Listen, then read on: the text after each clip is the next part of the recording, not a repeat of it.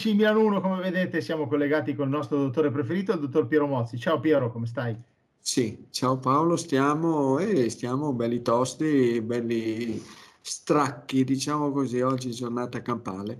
Giornata Eh, campale perché se vogliamo avere una strada decente, ecco, non si può aspettare eh, con le mani così aperte eh, oppure col cappello in mano che l'ente pubblico ti sistemi la strada. Allora ci siamo messi d'accordo con un'impresa e un po' di aiutanti noi, un po' di aiutanti loro con il camion stracarico di, di asfalto e abbiamo rattoppato quasi ecco, tutto, va, manca solamente una minimissima parte, perché oramai la strada era diventata una cosa Solo con i carri armati o con le jeep?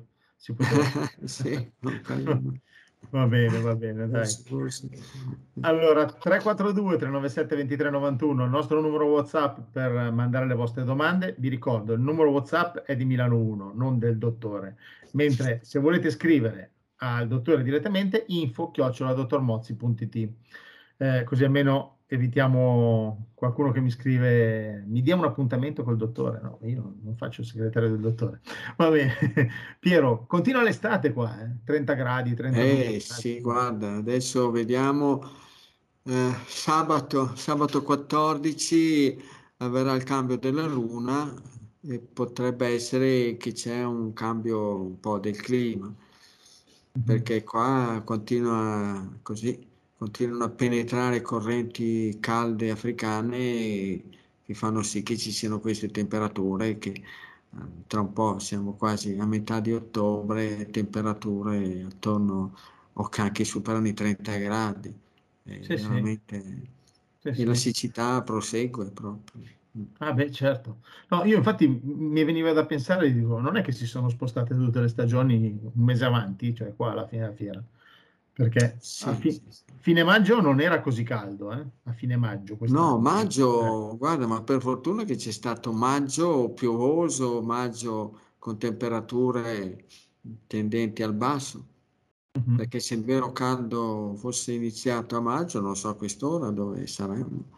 Ah, Invece certo, poi è cominciato nella seconda metà di giugno ed è andato certo, avanti, sta andando avanti, vedremo, certo. vedremo un po' come... Va bene, Mm. va bene. Speriamo che cambi un attimino. Allora, eh, noi iniziamo le nostre puntate con le nostre dediche. La prima è maglietta blu, maglietta arancione, Assange, eh, quindi lo ricordiamo sempre. Anche Julian se ne poi... Assange sì, perché anche quest'anno vedi bene per l'assegnazione del premio Nobel per la pace, ecco, non c'è pericolo che venga dato il premio Nobel per la pace a Julian Assange, che rischia 150 anni di, così, di penitenza in carcere, in galera. È stata data a una, diciamo così, attivista iraniana per i diritti del- degli iraniani, delle donne iraniane e tutto quanto.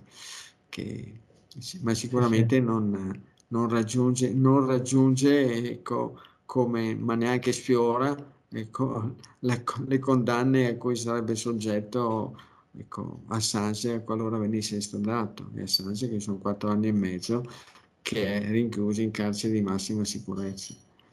Sì. certo. Vabbè. Penso che con Assange faranno, gli faranno fare la fine che avevano fatto Osho, Reines, ecco. Sì, Non so se sei presente che praticamente lui aveva fondato questa comunità de- degli arancioni e poi che si era trasferito negli Stati Uniti e negli Stati Uniti lì eh, dava, dava fastidio e il governo americano approfittò del fatto che in mezzo, in mezzo alla sua, suo entourage c'erano delle persone tendenzialmente malavitose, non certamente lui, che la- praticamente lo presero, lo misero in carcere prima di estradarlo e, e pare che sia stato contaminato con radiazioni e via dicendo. Fatto sta che dopo poco tempo è, è morto. certo. Sì, sì. E lo Eh, stesso, lo stesso potrebbe avvenire, potrebbe avvenire con Assange. sì, sì. Va bene, vedremo cosa sarà il futuro. Dai, noi comunque cerchiamo di fare quello che possiamo con le nostre magliette e manifestando il no- nostro, le nostre idee. idee dai. Eh, senti, questione israelo-palestinese. La Eh, seconda, la seconda dedica è per il popolo palestinese che al di là di questi fatti tosti e tremendi, perché quando ci sono in ballo ammazzamenti, cadaveri, cose del genere, sicuramente eh, sono cose che eh, uno spererebbe che non avvenissero mai, però inevitabilmente avvengono, sono sempre avvenute e nella storia infinita del popolo palestinese, del calvario infinito che è cominciato 75 anni fa, nel 1948, e questo popolo palestinese si è visto praticamente confiscare, si è visto che lo Stato ebraico di Israele si è annesso due terzi dei territori palestinesi, nessuno ha detto niente e questa brava gente, brava tra virgolette, di Israele praticamente se ne frega, se ne è sempre fregato delle risoluzioni dell'ONU, niente come niente fosse, e continua ad andare avanti con la segregazione, praticamente Gaza, eh, il più grande lager che ci sia mai stato proprio a cielo aperto. Eh, pensa a te che adesso sì, in questi giorni qua che gli hanno tagliato l'acqua, la luce, i combustibili, sì, proprio sì. l'energia elettrica che, che manca, acqua, luce, cibo, tutto quanto. E poi, ma queste cose qua neanche, neanche i nazisti le facevano.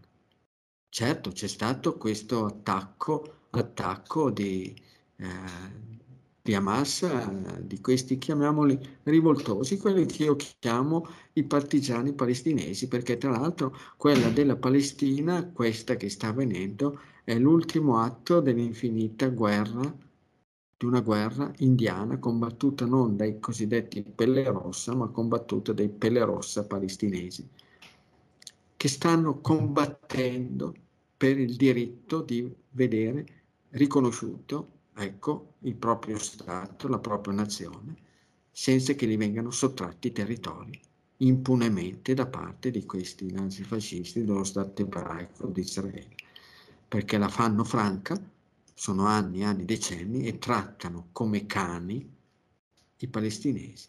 E quello che avveniva negli Stati Uniti, quando i bianchi, i coloni bianchi, praticamente rinchiudevano nelle riserve gli indiani e dopo un po' di anni si accorgevano che magari nelle riserve che gli avevano assegnato c'era qualcosa di, di interessante, che fossero acqua acqua, che fosse acqua, che fossero giacimenti auriferi o di argento, roba del genere, trovavo il modo di far scattare una provocazione e quindi poi quella, la provocazione, era la scusa per intervenire, massacrarli, macellarli e poi annettersi, annettersi anche quelle riserve, che, quei territori che le avevano assegnato come riserve. E lo stesso avverrà adesso. Questo qua sarà la scusa, la scusa per intervenire sotto gli occhi dell'Occidente che malavitoso, mafioso, perché qua sì, stiamo parlando delle mafie veramente importanti, la mafia delle strisce, la mafia dell'Unione Europea, la mafia della, uh, della Nato, per cui se tu sei loro amico ti è permesso tutto. Se tu non sei loro amico, vieni bastonato, vieni sanzionato. Guarda, qua si parla sempre di diritto internazionale, di integrità territoriale, di pace giusta per quanto riguarda l'Ucraina. E come mai il diritto internazionale, l'integrità territoriale, la pace giusta non valgono per i palestinesi? Cosa devono fare? Cosa devono fare i palestinesi? si deve, devono stare zitti, chinare il capo, vedersi annettere tutto quanto, tutto quanto il territorio, confiscare tutto, costruirsi una murale alta 5 metri, eh, fregandosene di tutto quanto i loro, i loro possedimenti, assetarli, nel senso che li confiscano le sorgenti d'acqua, li distruggono i raccolti sono, sono, cose che non stanno né in cielo né in terra. Se ci, fosse, se ci fosse un po' di vera civiltà a Occidente, avrebbero già stabilito che i territori dei palestinesi sono inviolabili. Nessuna persona dello Stato ebraico di Israele si può permettere di annettersi un centimetro quadrato, non un metro, un centimetro quadrato di territori palestinesi. E stop. E la storia finirebbe lì. Ma lì lo sanno bene, quando c'è stata in ballo la storia della possibile pace portata avanti da Rafat e Isaac Rabin, Isaac Rabin l'hanno ucciso, loro stessi, l'hanno ammazzato, loro stessi, Isaac Rabin, il marito di, di Lea Rabin. E basta, è così. Per cui quando gli fa comodo, il diritto internazionale, unità, integrità territoriale, sì, rullano sui tamburi, l'Ucraina non, non, deve assolutamente essere proprio mutilata di territori, vi dicendo, quindi lo sosteniamo, armi a tutto spiano, e adesso armi a tutto spiano a Israele, addirittura una porta aerei. Sì, Ma ti rendi conto che questi qua stanno combattendo contro carri armati F-15, F-16 con de- degli aerei incredibili. Hanno armi atomiche, armi chimiche, armi batteriologiche. Sono andati lì con dei fuoristrada, con dei deltaplano, ma ti rendi conto? Con che cose, cose sì, incredibili. E con i deltaplano vanno, vanno così all'arrembaggio, proprio l'ultima guerra indiana che con archi e frecce, perché in rapporto al, all'armamento che detiene e non si sa come possa permetterselo, io sempre, mi sono sempre chiesto, ma come fa uno Stato di 8, 9, 10 milioni di, di abitanti permettersi un arsenale militare di quel tipo lì? Chi glielo foraggia? Chi? Sai, adesso che dicono l'Unione Europea, che per fortuna hanno fatto marcia indietro, Ecco, non diamo più soldi alla Palestina perché sennò Hamas li usa per l'armamento. Ma pensato a non dare più soldi a Israele che sennò li usa sì per fare delle, delle nefandezze terribili e terrificanti. Non gli danno neanche l'energia elettrica a Gaza. Normalmente, non adesso che gliel'hanno tolta al 100%, ma le la danno se no se va bene un terzo o un quarto di ora al giorno. Per cui anche ne, negli ospedali devono fare i salti mortali per poter eh, così stare dietro alle necessità, alle necessità dei, della popolazione. Quello che è successo è che proprio la gente, i palestinesi, sono stufi di stare a guardare che cosa succede, che li stanno fottendo, fregando di tutti i territori non devono dire niente. Appunto, l'ultima guerra indiana, come facevano i giovani delle tribù indiane che cercavano, cercavano di, così almeno di avere una morte gloriosa e non dover subire proprio l'oppressione, l'oppressione degli, occupanti, degli occupanti americani. Sì. Certo. E qua ci sono le giacche blu con la stella di David e ci sono i pelle rossa con la bandiera a, a quattro colori, a tre strisce ecco, sì, se sì. non sbaglio, ne- nera, bianca e verde e il, il triangolo rosso. Sì. Il, mm. quindi vedremo. In ogni eh, caso, tanto, tanto, i palestinesi sono abituati, sono abituati a essere calpestati, essere trattati, trattati da cane. Proprio non, sì, sì. una cosa impressionante. Vabbè, staremo Beh. a vedere. Vedremo. Certamente che ci sarà là il signore di Kiev eh, che scalpita, perché dirà accidenti, adesso qua non si parla più, non si parla più di noi, della, dell'assalto che stiamo subendo da parte del dittatore Putin, quindi adesso mm. si parla solo di, di, degli ebrei, si parla solo di Israele, si parla solo della Shoah, perché qua hanno tirato in mano, in ballo anche la Shoah, no? Pensa a te. Ecco, quindi robe, sì. robe da chiodi.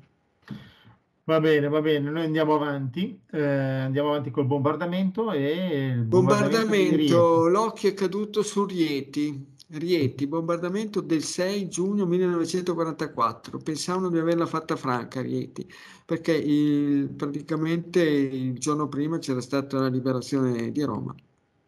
Invece il giorno dopo un bel nugolo di, di aerei del, americani ecco, colpirono il borgo di Rieti volevano colpire i tedeschi in ritirata e lì fecero un disastro perché rasero al suolo praticamente gran parte del, quartiere, del quartiere una chiesa, la chiesa di San Michele Arcangelo, che venne danneggiata pesantissimamente, che poi infatti venne demolita e venne ricostruita poi dal 1950 al 58. 27 abitanti di Rieti civili, tra cui un bambino di tre anni, furono colpiti a morte, morirono e vennero uccisi 15 soldati tedeschi. E niente, la storia prosegue. Rieti è una delle tante città che subirono i danni di, questi, di questa teoria di seminare il terrore perché così gli italiani, popolo di, di pecoroni, cambiassero casacca quando si sta assolutamente giustificando gli orrori che sono stati messi in atto praticamente dai, eh, dai nazisti, non, non, ci piove assolutamente. Sì, sì, sì. Infatti, quando venerdì che ci sarà l'incontro, l'incontro a Verbania, sono stato colpito da una, dalla storia di una, poi ne parlerò, di una donna che è stata uccisa dai nazisti e quindi farò una deroga alle, così, alle dediche. Certo, ci mancherebbe Proprio, altro. E comunque, certamente, io mi sono sempre chiesto, no? Quando c'è stato, eh sì, tornando, fa, facendo un po' di raffronto, un parallelo tra quello che succede in Palestina e quello che è successo qua nell'ultima guerra. I tedeschi chiamavano banditen i partigiani, ossia i partigiani che combattevano contro l'occupazione tedesca. Per i tedeschi erano terroristi. In Israele, in Palestina, i palestinesi che combattono per, proprio contro l'occupazione dei sionisti, ecco, vengono considerati terroristi.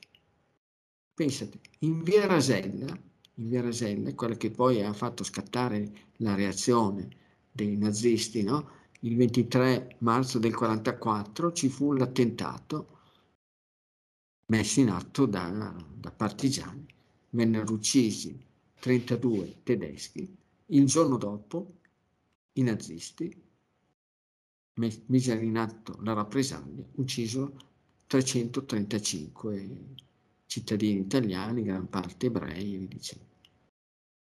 Quindi la storia, la storia, dei palestinesi è proprio così, come, come avvenne qua in Italia, che c'era gente che si rifiutava di accettare l'occupazione da parte di, uh, praticamente di una nazione straniera in questo caso. Vedremo. Però noi trattiamo, trattiamo i palestinesi come banditi e, e i tedeschi sì. chiamavano appunto i partigiani banditi. Certo. Va bene, stiamo Va bene. a vedere che cosa succede.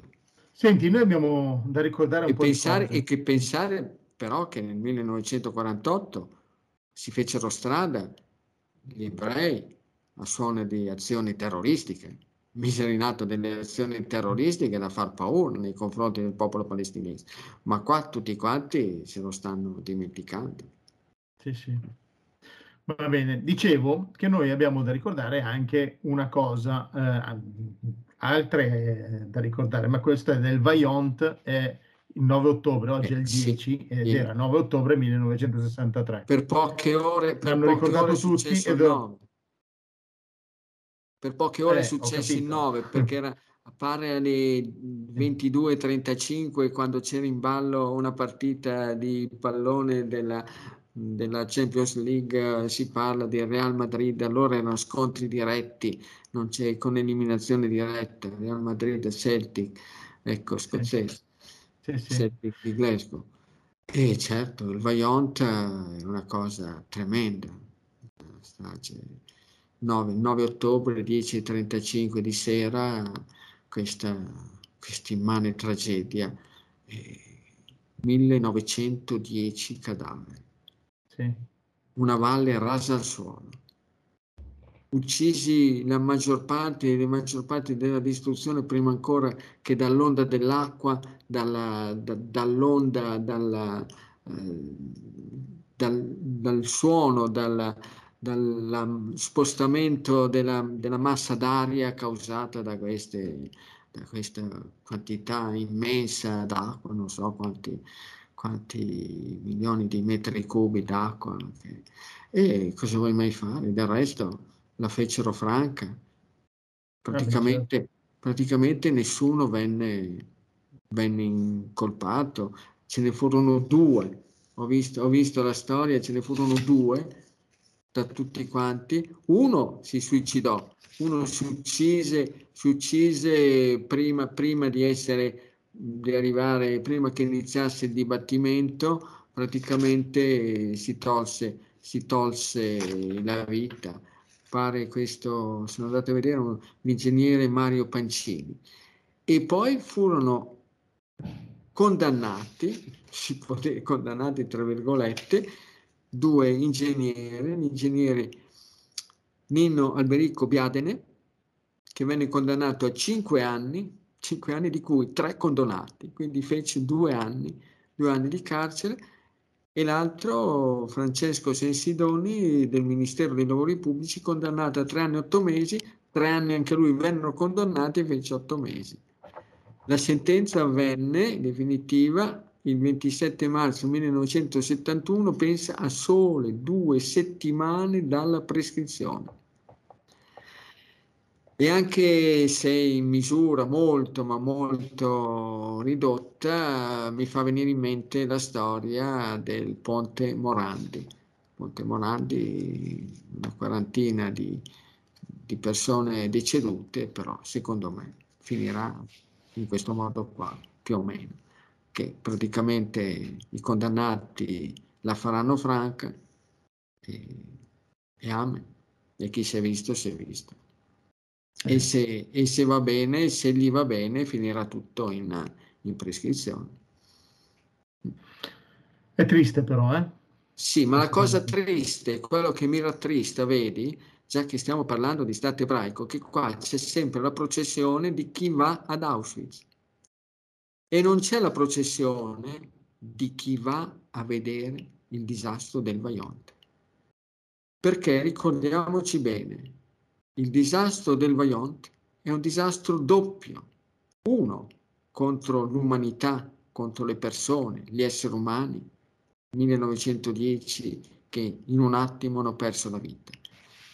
Ma il crimine maggiore è contro la natura, l'ambiente, perché gli esseri umani si possono riprodurre in un modo incredibile, quelli che sono mancati non rinasceranno più, ma altri ne potranno rinascere all'infinito.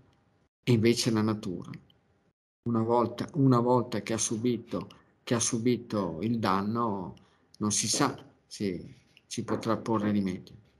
Certo, certo. E mi farebbe piacere che d'ora in avanti, visto che sono passati adesso 60 anni, che tra l'altro quella diga lì era stata inaugurata tre anni prima, tre anni prima, una cosa incredibile.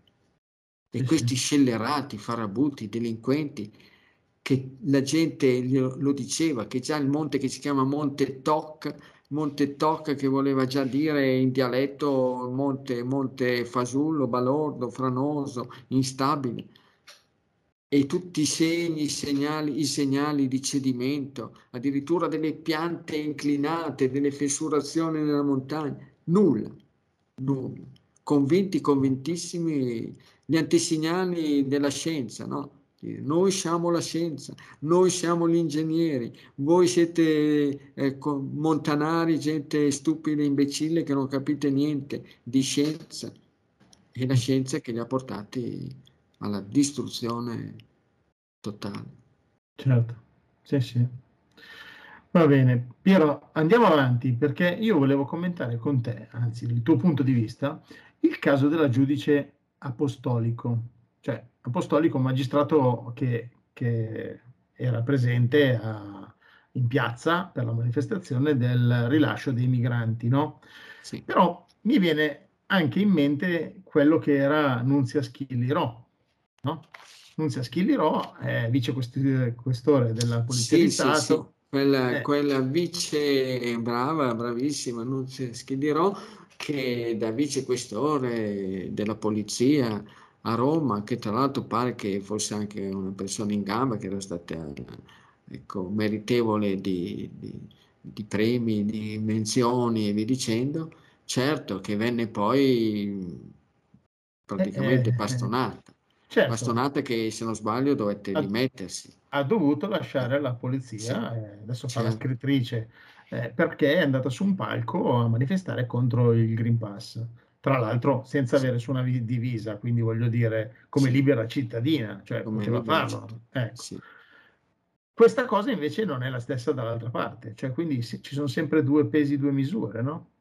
Due pesi e due misure. Questa giudice che cinque anni prima di occuparsi di, eh, di, di mettere sentenze, proprio che poi ognuno è libero di interpretare le cose come crede, e qualcuno ha notato attraverso filmati che era presente a manifestazioni di protesta contro i governanti di allora, in particolare contro il ministro dell'interno allora Matteo Salvini, ecco, per quanto riguardava l'accoglienza, l'accoglienza allora c'era in ballo la nave Diciotti, quelli che erano che dovevano sbarcare dalla nave Diciotti e che lei era lì, nonostante fosse giudice, a, così, a protestare nei confronti del governo italiano, che secondo me non c'è niente di male.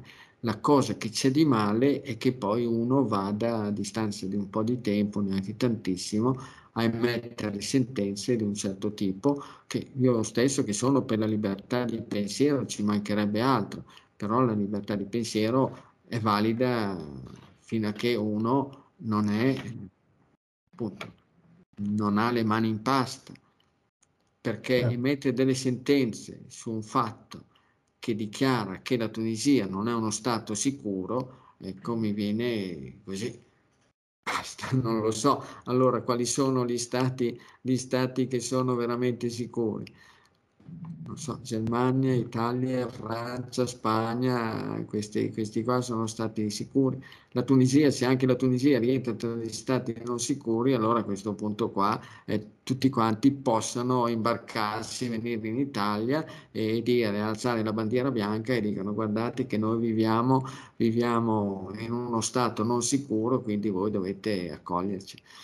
Ma sono cose, poi insomma, un po' di coerenza. La bravissima Nunzia Schidirò si aveva pagato personalmente, si era dimessa, era stata messa in croce, ma anche penso anche le cose che ha detto, che ha scritto il generale Vannacci, che l'ha scritto su un libro, sì. nonostante non avesse le mani in pasta, fosse, fosse un generale che si occupava proprio, era stato messo lì in un, in un cantone a, ad occuparsi di carte, di scartoffie praticamente. E, ma, ma è così. Sì, sì. E anche lì, quello che mi, mi lascia proprio molto, che mi ha colpito molto, il fatto che ci siano persone che dicano ma chi è che ha fatto quel filmato e come avete fatto ad avere quel filmato? Ma lì il problema non è chi fa il filmato, il filmato c'è, qualcuno l'ha fatto, perché in tutte le manifestazioni, anch'io se penso, anche negli anni 70 c'è una, una cinepresa Super 8 e, e andavo quell'anno che ero, che ero, studente a Milano nel 1974 a filmarmi con Super 8 le, delle manifestazioni, per cui chiunque può a un certo punto una manifestazione pubblica aperta al pubblico, ecco, mettere, mettere mano alla, alla cinepresa in, questo, in, questi casi basta lo smartphone per cui non c'è neanche bisogno allora, della cinepresa e tutto quanto E, c'è chi dice no, questi qua da dove avete preso questi filmati? Invece da dire come ha fatto un giudice ad essere lì presente mantenendo la sua funzione di giudice e soprattutto in, in un campo particolare come quello dell'immigrazione. Non si può andare per correttezza, per coerenza, andare a manifestare contro il governo che io ritengo lecito andare a manifestare contro il governo, ci mancherebbe altro, Anch'io quando c'è stata la storia del Green Pass e tutto quanto ho manifestato, ma non occupavo nessun incarico pubblico. Quindi certo. eh, adesso certo. vediamo. Due pesi e due misure, certamente, ma c'è un orientamento politico in Italia che dovrebbero darsi un po' una regolata e far sì che la coerenza sia ancora una virtù. La coerenza sì, sì, è sempre una grande virtù. Va bene. Senti, invece un'altra parentesi che volevo trattare con te è una parentesi un po' sportiva. Sportiva nel senso che dico, ma gli sportivi fanno una vita sana, si allenano, stanno attenti a quello che devono mangiare, perché poi a un certo livello hanno anche i preparatori atletici che dicono cosa mangiare, cosa... eppure ce ne sono tanti colpiti anche da tumori ai testicoli, tipo Acerbi due volte, adesso Polonara, il giocatore della, della Virtus Bologna e anche di nazionale, anche lui eh, sarà è Polonara giocatore di basket, sì. Eh, appunto. Tra l'altro uno, uno, molto, uno molto bravo, sì. Sì, poi in passato, guarda, ti ricordo anche Ivan Basso, Armstrong, cioè queste, queste problematiche non è uno, cioè succede un po' di più. Cioè... Sì, che tra l'altro il tumore al testicolo è un tumore non terribilmente invasivo, però un tumore terribilmente recidivo. Infatti Acerbi, che tuttora però adesso è ancora in ballo col gioco, gioca sì, sì, sì, certo. anche domenica scorsa ha segnato, sabato scorso, ha segnato il primo gol dell'Inter, e, e quindi però... È, può essere particolarmente severo perché poi uno può trovarsi in una condizione per cui eh, è una, una, perdita non da poco, finché si perde un testicolo va bene, per un uomo quando se ne perdono due, una persona se vorrà avere della prole dovrà fare in modo prima che sia interessato ecco, il secondo testicolo, ecco, provvedere mettere in una banca particolare i suoi spermatozoi. Mm-hmm. E guarda, per quanto io possa capire per l'esperienza eh, che ho, e ripeto, visto che adesso non l'ho ancora detto, ripeto, ribadisco che Piero Mozzi non è detentore di verità assolute nel modo più assoluto, ecco, però sono detentore di buone conoscenze ed esperienze. Credo che latte, yogurt, formaggio e dolci cremosi possano essere la causa principale. Certamente mi farebbe molto molto piacere cercare di sapere, sapere insomma qual è, quali sono le abitudini alimentari di questo bravo giocatore di pallacanestro e il suo gruppo del sangue. So che quando c'era stato in ballo a Cervi mi ero molto mosso per cercare di dargli una mano eh, però non, era stato il, il, messaggero gliel'aveva fatto sapere ma lui non, non, ne volle mai sapere e comunque adesso è tuttora lì. Comunque come dicevo i tumori della sfera genitale maschile ecco possono colpire ho conosciuto anche persone che hanno avuto il tumore al pene anche lì recidivante però che si sono fermati lì hanno questa caratteristica, i tumori al testicolo, al pene e dicendo, che non sono come altri tumori, come potrebbero essere quello della prostata, quello del colon e via dicendo, che recidivano e che magari si spostano in altri organi, che, che poi colpiscono anche altri organi. Mm-hmm. Guarda, io Piero, abbiamo anche un messaggio da casa che ci scrive Andrea, che scrive da Bolzano 58 anni, gruppo 0, 69 kg, 1,73 m di altezza. Ho tolto la prostata per un tumore un anno fa. Ho fatto anche 22 sedute di radioterapia per eh, una recidiva. Mi hanno fatto un attacco ultimamente e hanno visto che ho una ciste biliare da 14 mm. A questo punto chiedo al dottore, ma che tipo di dieta dovrei seguire per rimettermi in sesto? Allora, il gruppo del sangue del nostro eh, amico... Gruppo zero, gruppo zero. Ah, gruppo zero. Beh, sicuramente i prodotti tipici dell'Alto Adige sarebbe opportuno che se li scordi. Proprio. Che siano i formaggi, che sia lo spec, uno peggio dell'altro. E poi si tratterebbe di sapere quali sono, quali erano le sue abitudini, abitudini alimentari.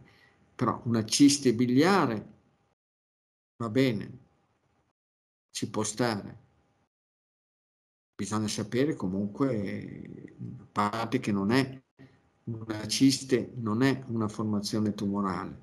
Di ciste uno se ne può trovare in vari, in vari organi del corpo, che siano al rene, che siano al fegato, ecco, che siano al surrene addirittura, che siano alla tiroide, nel reparto femminile, cisti ovariche, ecco, quindi ci sono, ma in genere in linea di massima l'alimentazione è uno dei, dei presupposti fondamentali perché si sviluppino delle forme tumorali. E essenzialmente per quanto appunto io ho visto, capito, di cui ho avuto conoscenza nell'interrogatorio, diciamo così, delle persone che si sono rivolte a me con queste problematiche, ho visto che l'uso di latte, yogurt, formaggi di ogni animale sono, sono sempre stati alla base, dolci, dolci cremosi, cacao, cioccolato, soprattutto poi cioccolato al latte,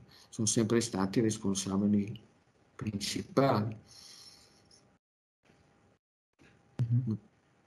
Quindi, quindi, il consiglio che gli diamo, magari che provi a leggersi quei due libretti. Uno è un libretto, un libro un po' corposo, La nuova dieta, o magari se ce l'ha già in mano quello vecchio della copertina viola, le dite del dottor Mossi e poi l'altro, quello piccolino, Covid-19, patologie virali, che però non è solamente per il Covid, ma ormai è diventato un ottimo strumento per tutta una serie di malattie, malattie degenerative, autoimmuni, forme tumorali, non solamente per il Covid, e che sarebbe opportuno che le persone provassero, soprattutto in particolari condizioni, in condizioni di, in cui la salute è messa a rischio severo, sarebbe opportuno che le persone mettessero in pratica questi consigli.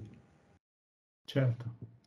Va bene. Io dico allora, sempre alle persone, mi sono trovato anche domenica, domenica che eravamo al piano gentile, ecco, e dico sempre alle persone, insomma, quando voi andate dai, che siete colpiti da malattie particolarmente severe come delle forme tumorali e che andate a fare delle visite che magari a voi viene in mente di dire, perché il dubbio viene sempre in mente alle persone, le persone che hanno un briciolo di buon senso viene in mente e che chiedono, ma non è che magari c'è qualcosa che io mangio che mi scatena questo?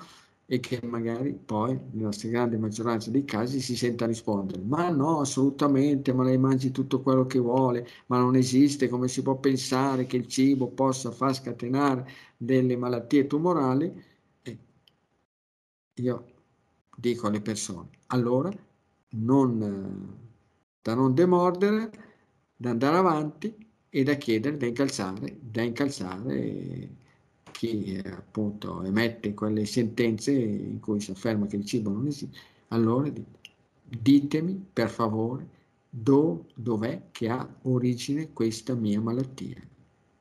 E se le persone vi dicono allargano le braccia ma non lo sappiamo e vi dicendo, allora bisogna saltarli negli occhi e dire, allora, se uno non sa, se uno non sa l'origine di una malattia severa come una forma tumorale, e per quale motivo?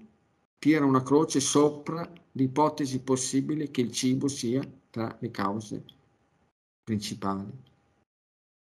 Sì, sì. Dico se proprio la gente, la gente invece di mettersi la coda tra le gambe, ecco, e fare, pensando di, di non voler fare una figura barbina davanti alla scienza, dite per favore ditemi, ditemi da dove ha origine questo mio tumore, questa mia malattia. Certo. Senti, allora Piero, io vado avanti con le domande. Eh, c'è una mamma che scrive per suo figlio di 16 anni che è un gruppo A e dice mio figlio ha comunque sempre prurito, prurito sulla pelle.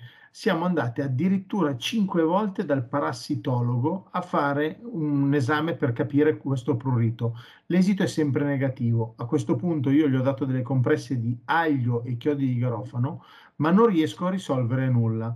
Per caso c'è qualche cosa che posso fare? Grazie. Allora, 16 anni sì, di questo gruppo ragazzino. Gruppo A. E dove abitano? Eh, questo non lo scrive, sì. I bravi. Adesso facciamo così.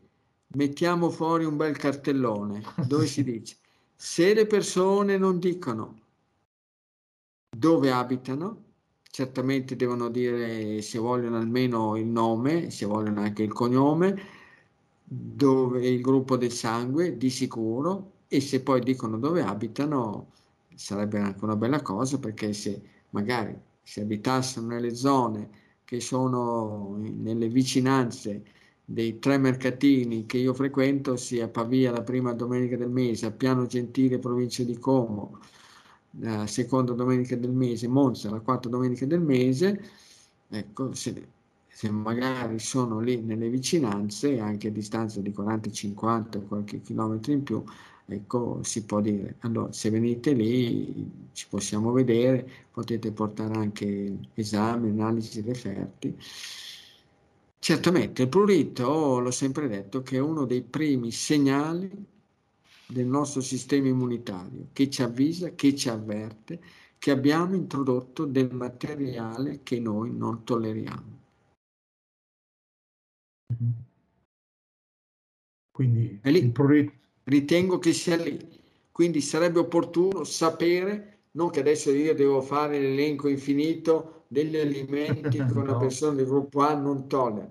Sarebbe opportuno che questa mamma, ecco, proprio eh, che è un po' preoccupata, guardasse bene, si leggesse magari quello che può essere adatto oppure no a una persona di gruppo A e poi che stesse attenta a seconda di che ora si manifesta il prurito e a seconda di quali alimenti ha introdotto, perché facilmente a digiuno è ben difficile che ci siano i pruriti, dopo aver mangiato è più che possibile che ci siano i pruriti. Certo. Oltre ai mercatini possiamo ricordare anche le conferenze, perché il 13 sì, certo, le conferenze, quella di eh quel Verbania. venerdì, venerdì prossimo, il 13, venerdì 13, vediamo come c'è un giorno fortunato a Palazzo Frame, ingresso libero a Verbania. E certamente poi, sia le conferenze, poi si impara sempre tanto perché le domande sono domande una dietro l'altra e bene o male come è stato ad esempio per Savona, credo che siano state proprio tante, tante le domande Ecco, secondo, secondo, è stata secondo, data la risposta. Secondo me potevamo essere ancora là a dare risposte, cioè tu potevi essere sì, ancora sì, là. Sì, sì, no, siamo stati ancora lì, ecco, eh. proprio. Va bene, va bene. Poi il mese prossimo c'è Ferrara, se per caso questa signora... Eh è, sì, tra, tra, un mese, tra un mese c'è Ferrara Quindi. e poi vediamo un po'. Va bene, va bene. Magari chi lo sa che poi non vengano giù caterve di neve e così magari si rimpingono un po' le falde e ricompare l'amatissima fontana. ah, quello sì. Va bene. Senti, eh, Cristina da Brescia dice che vi siete sentiti qualche giorno fa, lei ti ha scritto e tu l'hai chiamata e infatti era un po' eh, emozionata perché l'hai, l'hai chiamata. Eh. È una signora, penso, una, una ragazza, soffre di osteoporosi grave a Brescia eh, deve stare attenta ai vari zuccheri e si è accorta che prende la melatonina, eh, che prende da tre anni, che contiene edulcorante, il manitolo, e quindi eh, voleva chiedere se deve togliere anche questa. Sì, ma poi vedi la storia degli integratori, c'è, c'è questa gente che oramai è proprio vede, stravede per l'integratore, che io proprio invece non li sopporto. Dico, come mai è possibile che gli esseri umani in questa epoca, ecco, 2023 d.C.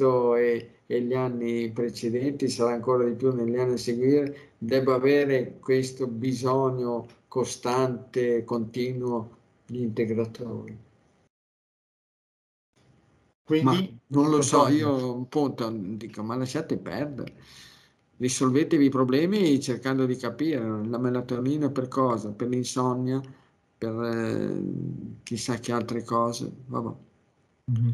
Va bene. Ah, beh, guarda, il mese, la prima domenica del mese che ho avuto quasi uno sconto, mi sono trattenuto da inverire le conti in un modo spaventoso, perché una signora per giunta a fine giornata, non so se ne abbiamo già parlato la settimana scorsa, questa qua in, proprio invasa dalla, dalla passione eh, per, per un integratore proprio io a un certo punto non ci ho più visto, ho detto sento un po' lei è libera di fare come vuole, ci mancherebbe altro, però si tolga dei piedi da davanti a me, perché se lei è venuta a chiedere un parere e io le ho detto che secondo me quell'integratore, che tra l'altro si trattava del magnesio, potrebbe essere uno dei responsabili delle sue problematiche, poi ho detto, ma se il magnesio lo facesse così bene, per quale motivo lei presenta dei problemi abbastanza severi?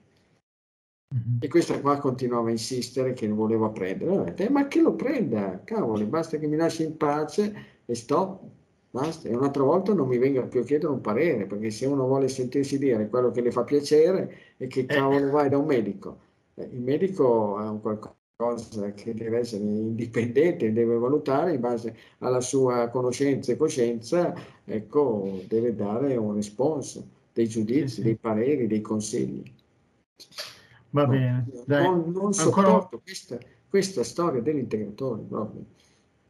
Ancora un, un, paio di domande, dai. La signora Luisa, 53 anni, che è un gruppo B, chiede eh, una questione di digeribilità delle uova. Ultimamente lascia il tuorlo un po' molle, è un gruppo B, eh, e dice che spesso le capita di non digerirlo, quindi eh, può essere dovuto a questo tuorlo un po' molle? Ah, beh, lei che faccia le prove.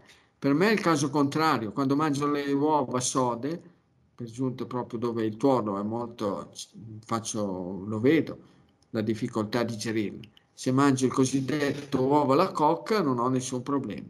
Se mangio l'uovo strapazzato non ho nessun problema. Quindi la signora può farsi, può farsi le sue belle prove, può fare l'uovo sodo, l'uovo alla cocca, l'uovo in camicia, l'uovo strapazzato, l'uovo fritto senza usare l'olio, ossia una padella antiaderente, rompe, rompe spezzi in due il, l'uovo, poi maneggiandolo un po' bene, lascia cadere nella padellina il tuono, eh, l'albume e poi quando l'albume si era preso ci lascia andare sopra il tuono. E poi vede, fa tutte le sue prove, tanto non ci vuole mica, in pochi giorni ha già capito al volo, ma credo che Fermo restando che bisogna sapere se la signora ha ancora la cistifelle o per caso si è subito l'asportazione della cistifelle, perché quando c'è l'asportazione della cistifelle eh, le uova non sempre risultano proprio digeribilissime.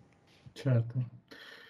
Dai, l'ultima è una signora che ci scrive da Caserta, 75 anni, gruppo 0, dice, dottore, io ho avuto una flebite, il medico curante mi vuole dare degli integratori, io non voglio prenderli e volevo chiedere se esiste un metodo naturale eh, per aiutarmi. Grazie mille.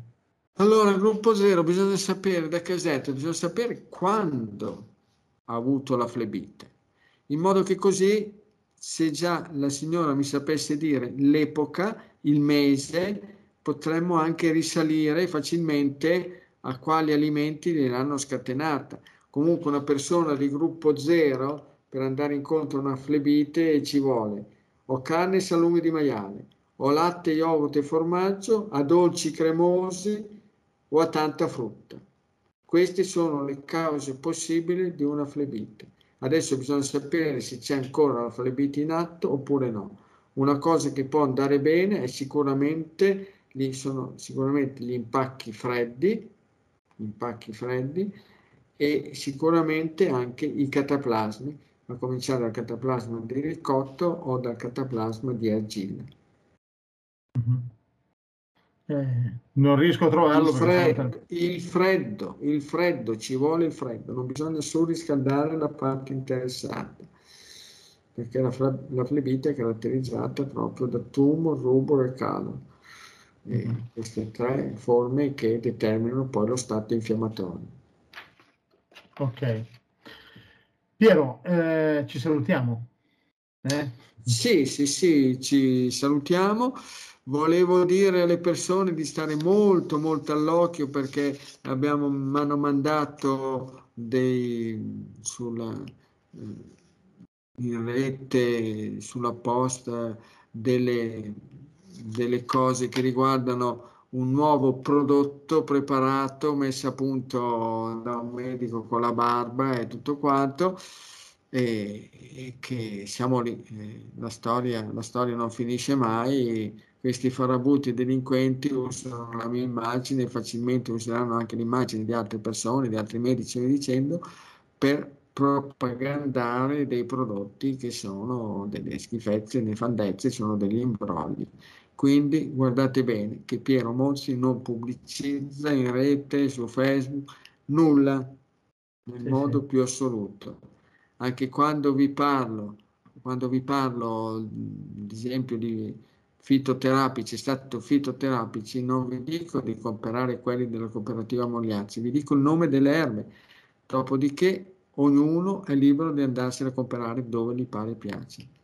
A proposito certo. di erbe, la signora di gruppo zero con la flebite, una cosa che eh, delle piante e delle erbe che le potrebbero servire sono la tintura madro, ossia l'estratto fitoterapico ricavato dalle foglie di ribes nero, quindi non dalle gemme, dalle foglie, il meliloto, il meliloto che è ricavato dal melilotus officinalis, una pianta che contiene cumarine, eh, quindi una pianta che può andare decisamente bene per mantenere fluido, fluido il sangue, e la camomilla romana che va decisamente bene e anche il carciofo perché in genere le flebiti sono sempre collegate con uno stato di intossicazione del fegato.